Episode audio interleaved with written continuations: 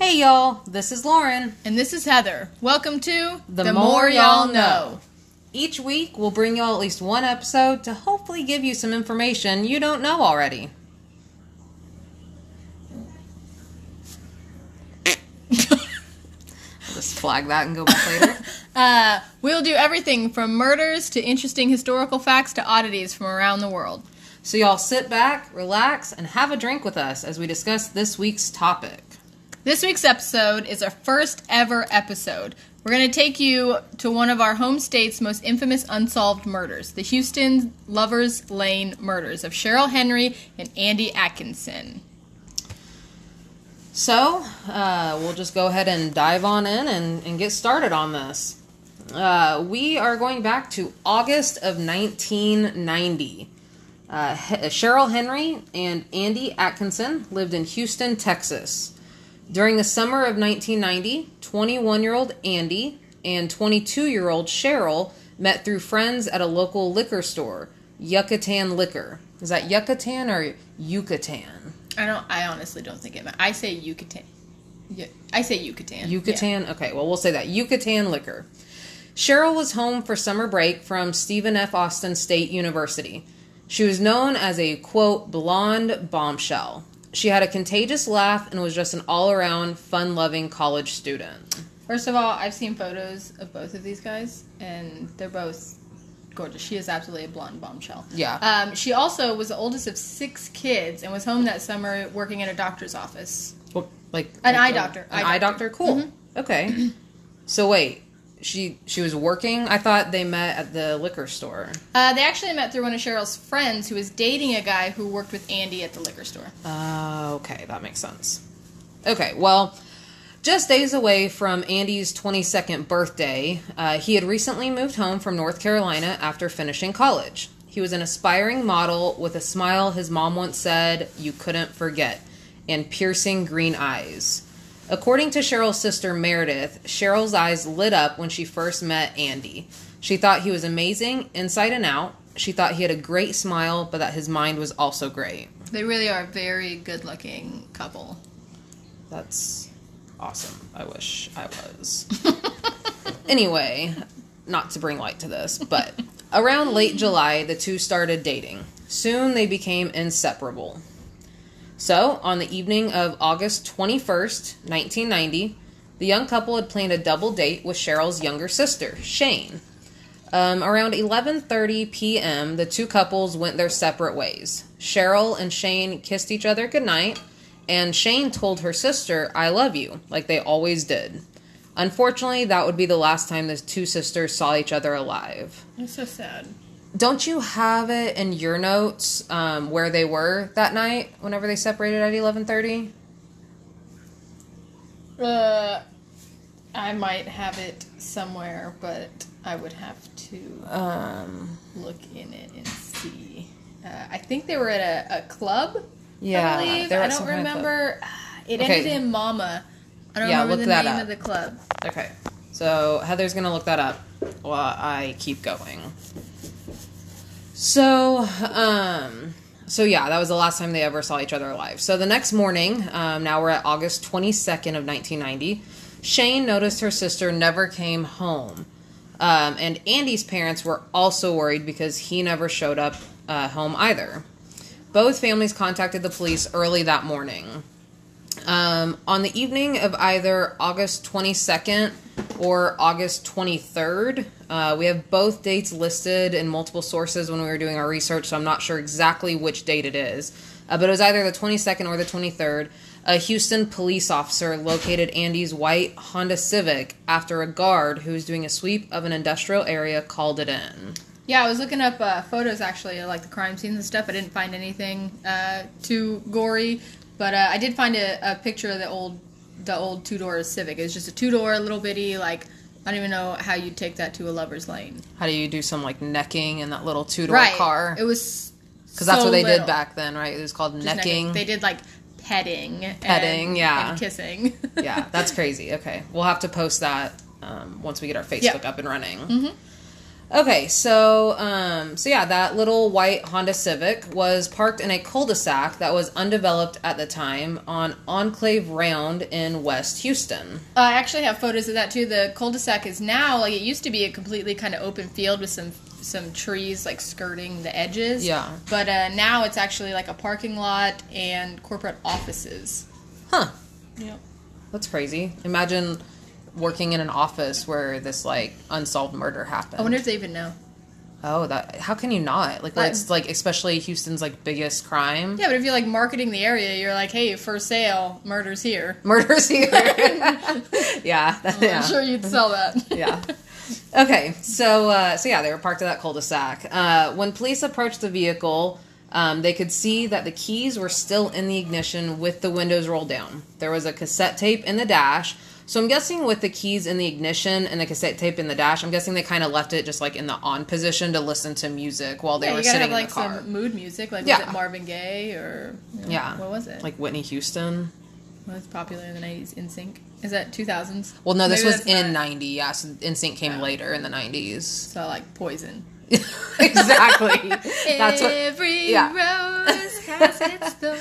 Um, okay, so yeah, there was a Sorry. cassette tape in the dash. Uh, unfortunately, we don't know what it was. the seats were reclined, and there was a woman's shoes and purse on the floorboard of the passenger side.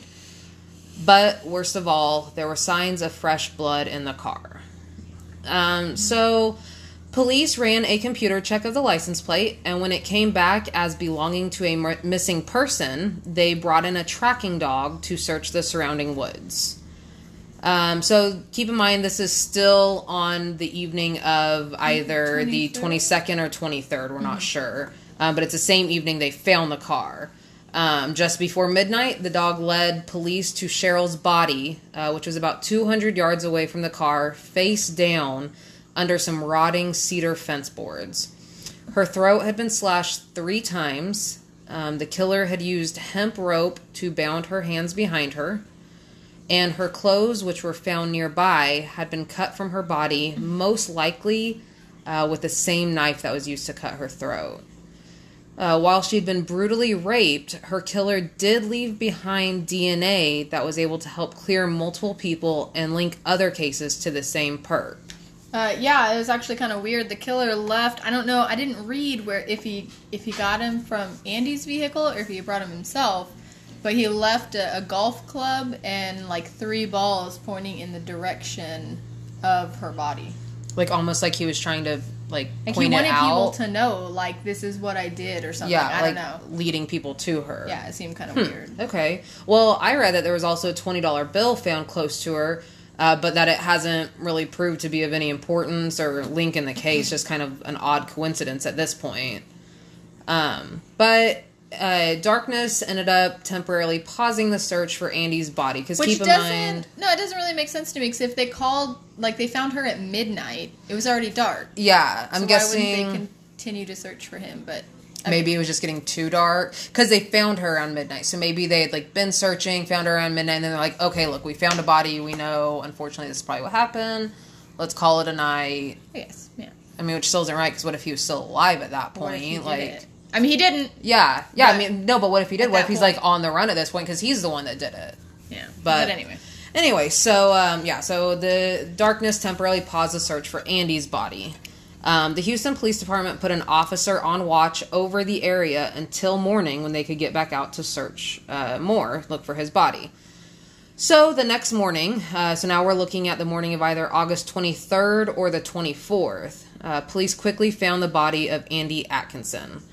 He was located roughly 100 yards from Cheryl Henry. Uh, unlike Cheryl, Andy was still fully clothed, but his hands were tied behind his back with similar rope to Cheryl's, and his throat had also been slashed like Cheryl's. uh, yeah, Andy was actually almost decapitated. His throat was slashed so deeply. Uh, he was also seated with his back against a tree trunk, and some uh, some sources say he may have been tied to the tree, but we couldn't find anything to definitively support that statement. So we some said he was, some said he wasn't. We don't want to make But we know his hands were tied behind his back. We just don't know if he Yeah. was tied to the tree itself. Uh, he also had a watch and money with him still, so they don't think that robbery was like the main motive behind the killings. So okay, so Cheryl's throat was slashed three times, but Andy's was just slashed once, but like so deep he was almost decapitated. And I actually read a thing that said that it was slashed from right to left, which which may um, what is the word I'm looking for? Which may indicate that it was a left-handed person that Ah. that killed them instead of because normally if you're right-handed you're going to go from the left side to, To the, the right, right side, side, you know? yeah. But they said Hmm. that it looked like it may have been right to left, so it may be a left-handed. maybe a left-handed person. Okay. Uh, well, um, investigators surmised. Uh, I'm not sure exactly how they came to this conclusion, but um, they surmised that Andy actually allowed the killer to tie him to the tree or tie him up near the tree, whatever the case may be. Um, they believe that Cheryl was killed first, and Andy most likely, um, little trigger warning, uh, had to listen to her scream and being murdered. That's he, awful. yeah, absolutely awful, awful. Um, especially with like how quick they hit it off. Like, Well, yeah, you hadn't were, like, been on a young million- love, and, Right, you hadn't been on a million dates, but still, even even somebody I I met in HEB, say God forbid we're you know kidnapped at the same time. I just met you, but I don't want to listen to you being Well, no, right yeah, exactly. Because that's definitely going to make me think like I'm next. Well, see, and that's what it is. Hmm. He most likely realized that he was gonna be next, and there was nothing he could do about it. Ugh. When Andy's dad, uh, Garland Atkinson, heard all this, he said, "quote That's hard to accept.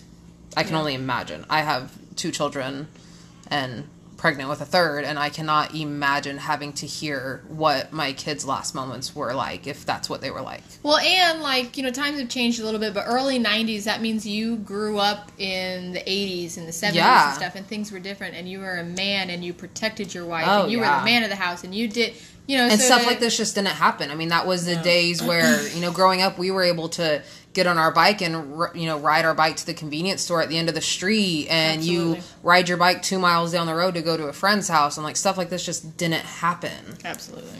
Yep. So within the first few months, um, investigators had chased hundreds of leads. Out of those hundreds of leads, only a handful of potential suspects were identified. One by one, though, they were all cleared through the DNA left uh, from the killer by raping Cheryl.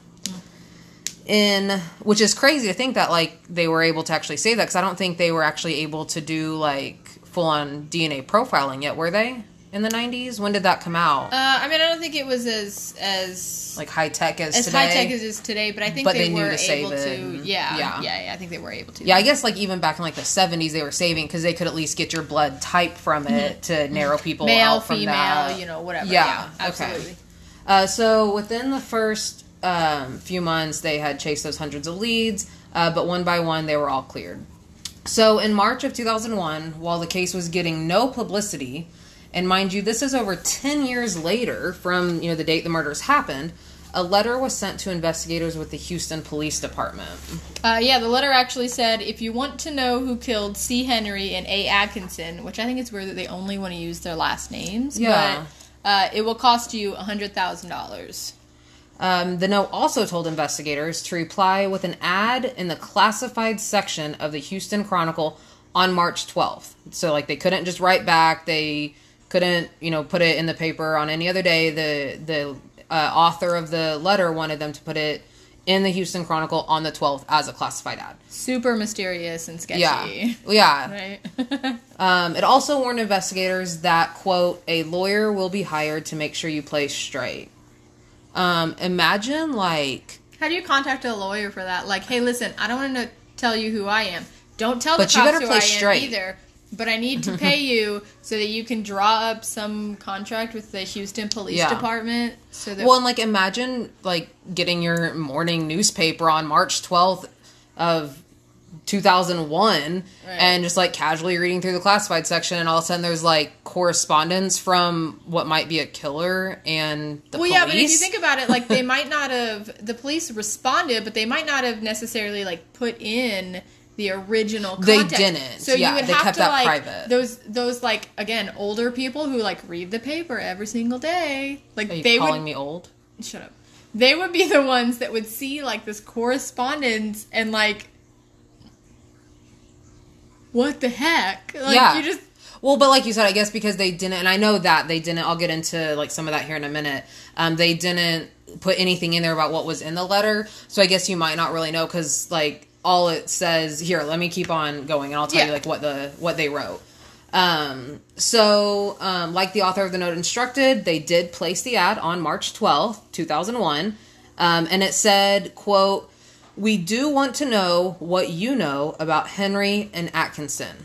And then uh, they gave a number for the author of the note or a lawyer to be able to contact investigators, quote, with directions on playing straight. Yeah, because So- what does that even mean? Playing straight, just like Yeah.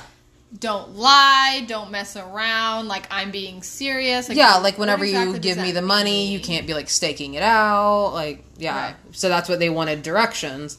Um, but so that right there, like if that's all you were to read is just we do want to know what you know about Henry Atkinson, unless you knew exactly about those murders, like that would just be like, what are you talking about? You want to know? Like, Yeah, it wouldn't make that any point, sense. I mean, realistically, the headline would have been, you know, like Lovers Lane, mur- like we see all over Yeah. the internet. Lovers Lane murder. They may have mentioned the person once or twice, or the people once Yeah. or twice in the article, but unless you read the entire article and like, you've been following it and really know about it. yeah, about committed it. it. to memory, you wouldn't Yeah. necessarily remember. Yeah, because like I remember different murders that we've heard about in the news here lately and stuff like that, but I couldn't tell you their name. I I can tell you kind of what happened, where they are, stuff like that, but I'm not Right. going to remember their name. yeah. Um, so for years, investigators kept the note like quote under wraps to see if they could get a response from the author. Um, when it was made clear that the author probably was never going to contact the police again uh, because nothing came from that ad, nothing, there was no contact, nothing.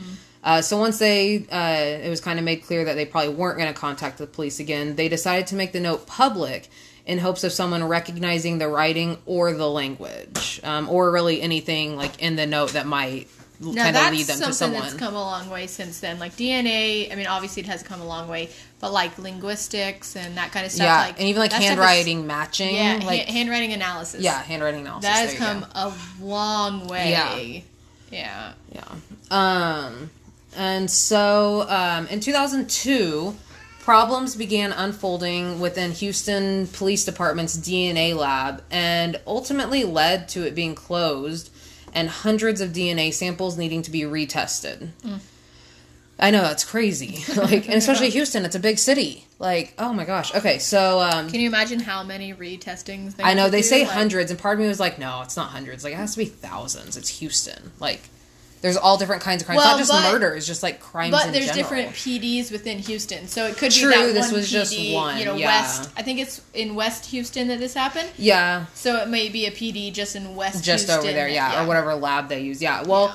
so um, so despite all this, Houston Police Sergeant Billy Belk is still confident on the DNA work done with the samples left by Cheryl's killer. Um, so, talking about the lab, originally the DNA was profiled at the DNA lab founded at Baylor College of Medicine uh, by renowned researcher Dr. C. Thomas Caskey. I'm thinking that's how you say his last name. C A S K E Y Caskey. Yeah. Seems right. Yeah. Um, so at that time, the findings were entered into the state's combined DNA indexing system, uh, also known as CODIS, but no link was ever made to any other crimes. Um, after that, the sample was sent by the Houston Police Department to the Texas Department of Public Safety for comparison uh, with some other DNA they had that was from a convicted rail riding serial killer named, okay, now I'm sorry if I mess this up, but I think it's Angel Maturino Resendez. She says in white. Yeah.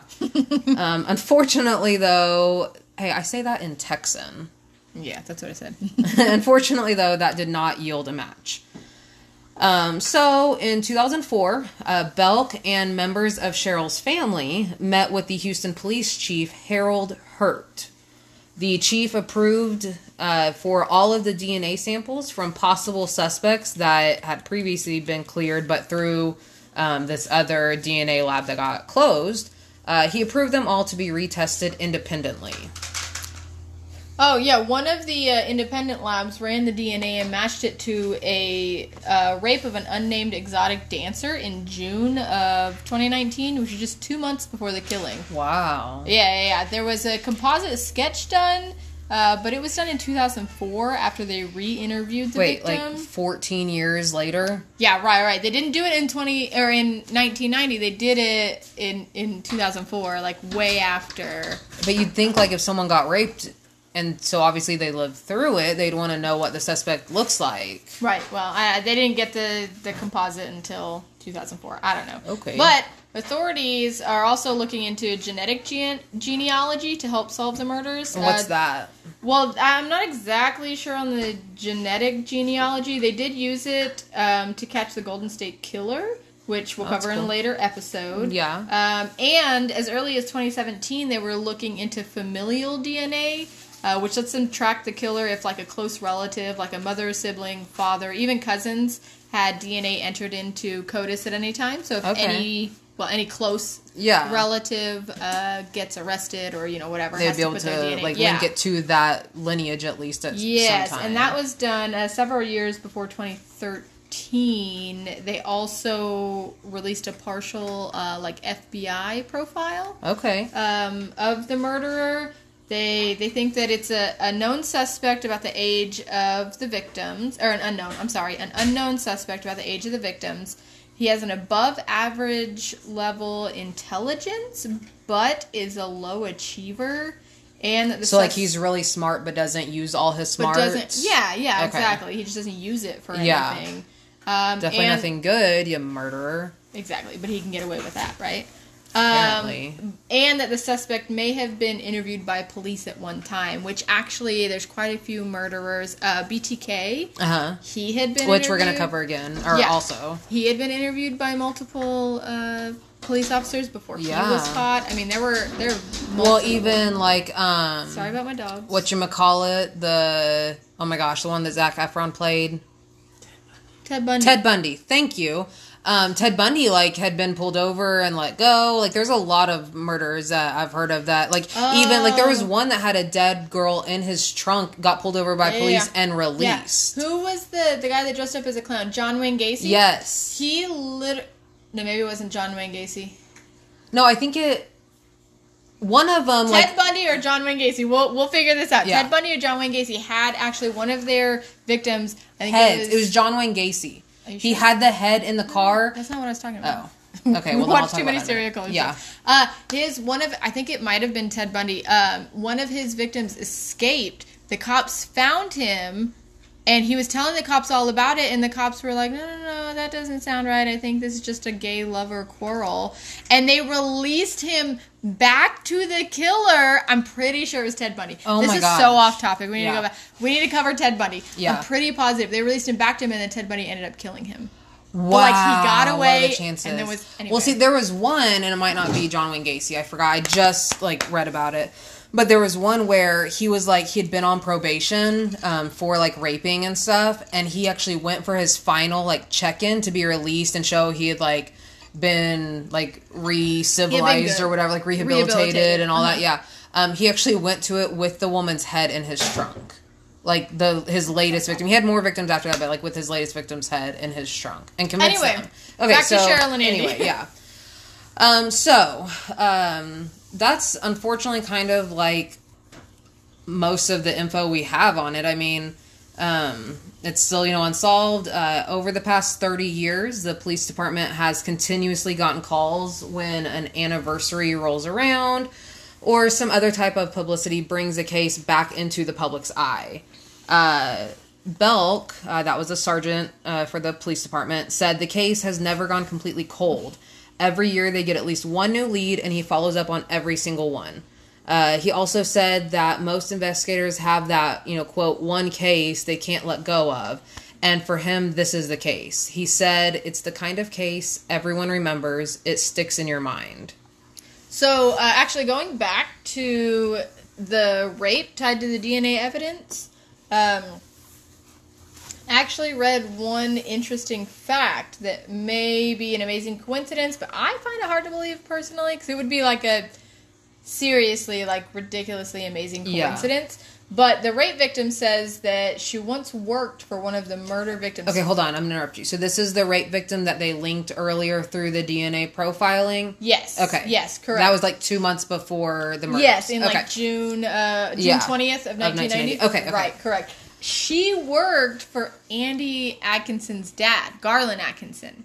Oh. Yeah. Um, Andy also worked at uh, Rick's Cabaret, which is a topless bar, and authorities think that the suspect may have worked or frequented one of them because there were uh, the the previous victim was also an exotic dancer at a, another bar that was kind of like Rick's, I guess. Okay.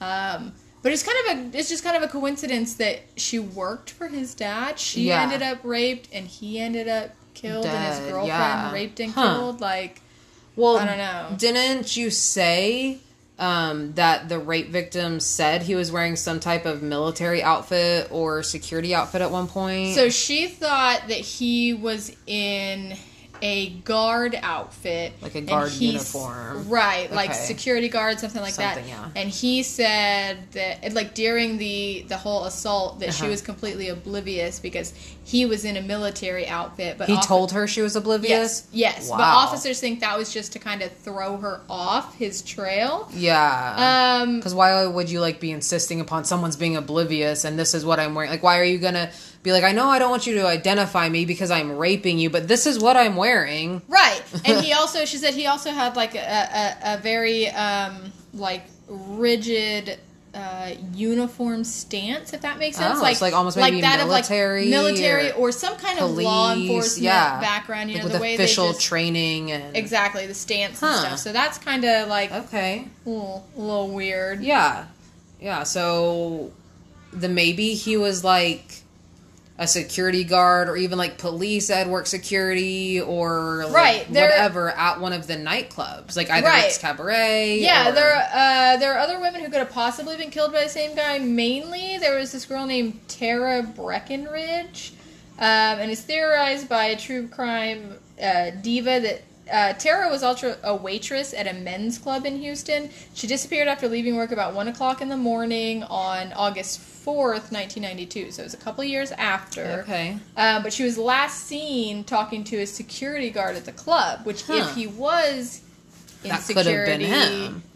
And that's You the know, kind of yeah. person that people are going to trust. I mean, like they're the ones protecting you Yeah, while you're you- working, and Yeah. so it makes me wonder if, by chance, which I know we don't know, you know, there's no for sure way we would know, but if this one, uh, this Tara one, was linked to it, I wonder if there was more because you know he had one two months, you know, in June of 90 Mm-hmm. then August of ninety, and then so if they are linked, nothing until ninety two.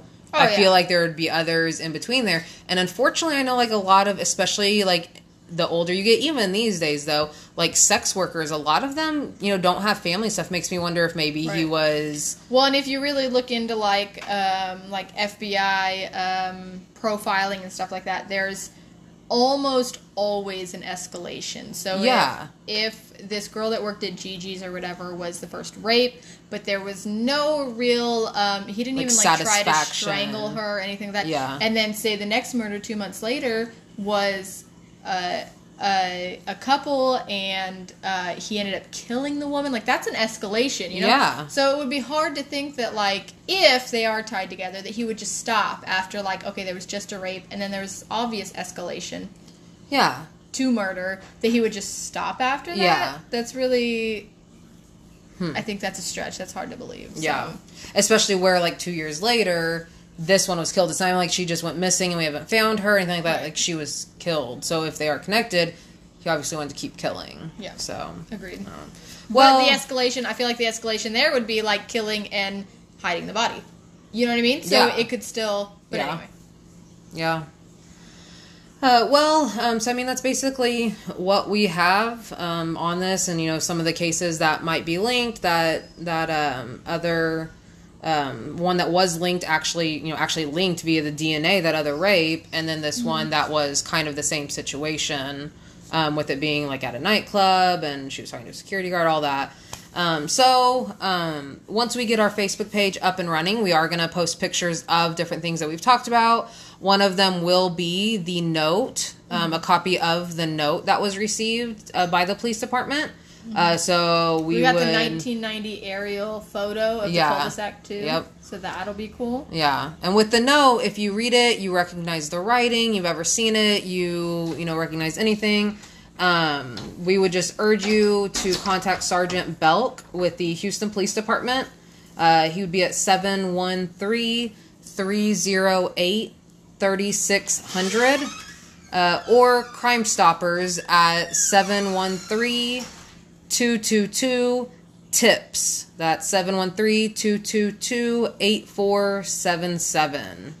Yeah, this one I feel like kind of hits a little bit close to home. Um, I, I feel like I can relate a little bit. I'm I'm one of six kids, which Cheryl was also the oldest of six. I'm not the oldest. I have two older brothers, but I'm the oldest girl. Yeah. I don't know. And uh, Cheryl's mother actually says that like having five other kids is what kept her alive after hearing about Cheryl's death. I can imagine. Like, I mean, I've thought about that with my kids. Like, if Mm-hmm. one of my kids, something were to happen, like, so much of me wouldn't even want to continue.